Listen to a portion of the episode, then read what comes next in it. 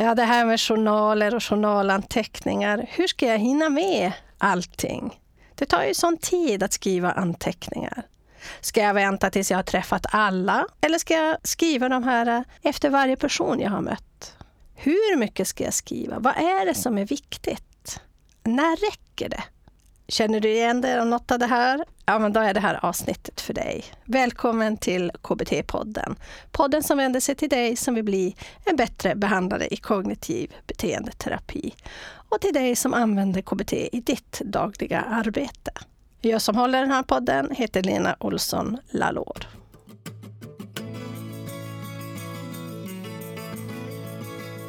Ja, du är så välkommen till det här avsnittet av KBT-podden, avsnitt 213 som idag fortsätter prata om integrerad primärvård och specifikt om journalskrivning och vilka anteckningar, hur mycket och hur man kan dela in detta. Det är det som det här avsnittet handlar om. Jag heter Lena Olsson Lalor och är din värd här. Idag är det måndag 9 augusti när jag spelar in det här introt. Med mig har jag på intervjun som jag gjorde i våras Anneli Fernsvård von Cedervald.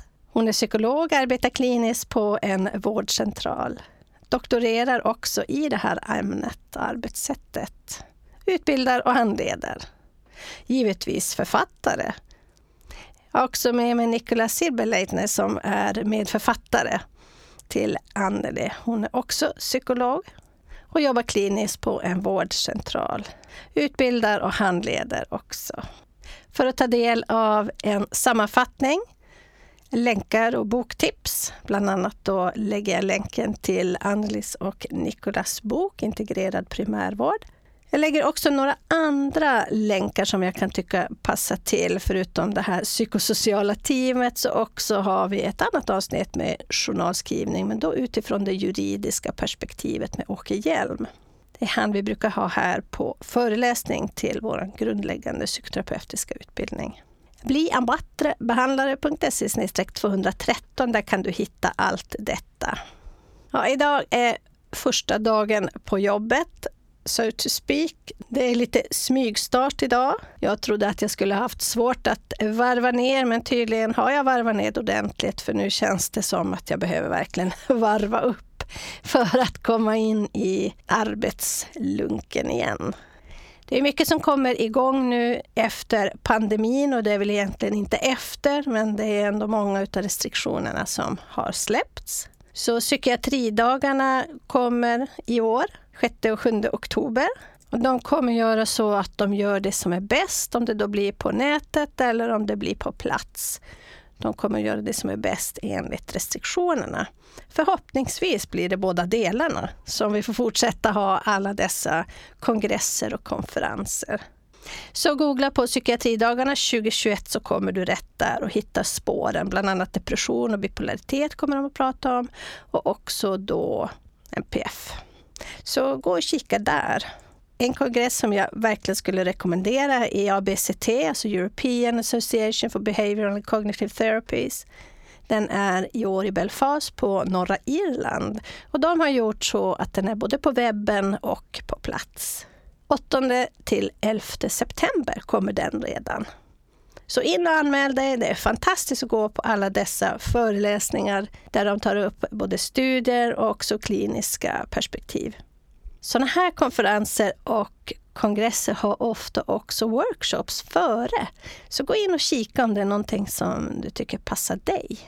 Jag ska inte låta dig vänta längre utan här kommer ditt guldkorn från avsnitt 213 Integrerad primärvård del 3 som handlar just om journalskrivning. Mycket nöje! Ehm, någonting som är viktigt att tänka på ehm, gällande journalskrivning är vad är syftet med journalskrivningen?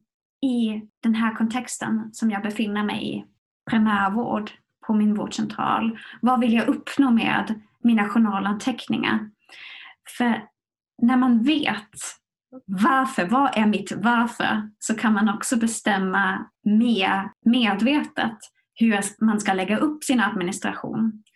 Och en stor del av journalskrivningen, förutom att vi är ja, att vi är skyldiga att skriva journaler är ju kommunikationen med andra yrkesgrupper. Mm. Jag skriver dels för min egen skull såklart, att jag kommer ihåg vad, jag, vad vi har sagt och vad vi har gjort. Men lika mycket vill jag ju kommunicera med mina kollegor så att de också vet att en patient har träffat mig, att man kanske kan använda min anamnestagning i ett annat besök och kan följa upp mina insatser. Mm. Eh, så man ska skriva enkelt till exempel. Om man har det som en anledning varför man skriver journal så blir det väldigt tydligt att man behöver uttrycka sig på ett sätt som är förståeligt för andra yrkesgrupper som mm. inte kan mitt fikonspråk. Mm.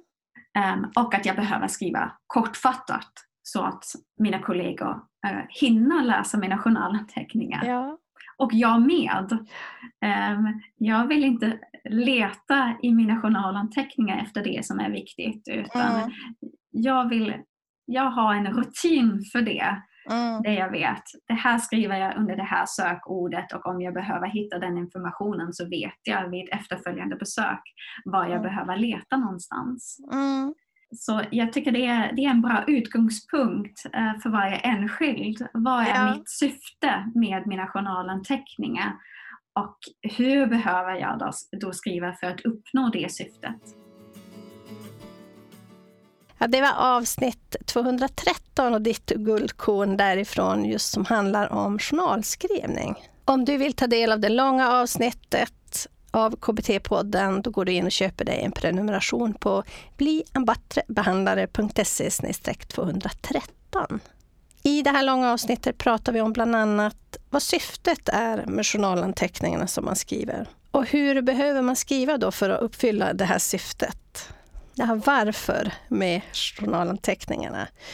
Vilken tid och hur mycket tid lägger man just på journalskrivningen och journalanteckningarna när man jobbar i integrerad primärvård och det arbetssättet? Vad är det jag kan plocka bort? Inte egentligen är kliniskt relevant. Och vad ska jag lägga tyngden på vid just journalskrivningen? Det finns fyra delar som vi går in på i journalanteckningen och hur ska man hantera det här med diagnostisering när man träffar dem, kanske en kort stund och inte så många gånger? Vilka diagnoskoder är då användbara? Ja, gå in och köp dig en prenumeration på KBT-podden. Bli en bättre behandlare.se 213. Oavsett om du prenumererar på KBT-podden eller inte kan du ta del av vår poddblogg som är en sammanfattning. Där pratar vi också om andra avsnitt som är relevanta till just det här ämnet och boktips. Där kan du förstås också ta del av andra guldkorn. Bli en bättre behandlare.se 213. Om du vill ha fler guldkorn från just det här avsnittet så kan du gå in och följa oss på Instagram. Bli en bättre behandlare. Ja, bättre då förstås. Jag har inte riktigt lärt mig det där än med A och Ä. Om inget annat så kan du googla på Bli en bättre behandlare så kommer du förstås rätt. Kom och prenumerera på vårt nyhetsbrev där. Bli en bättre behandlare. Nästa gång kommer vi att prata om fokuserad ACT.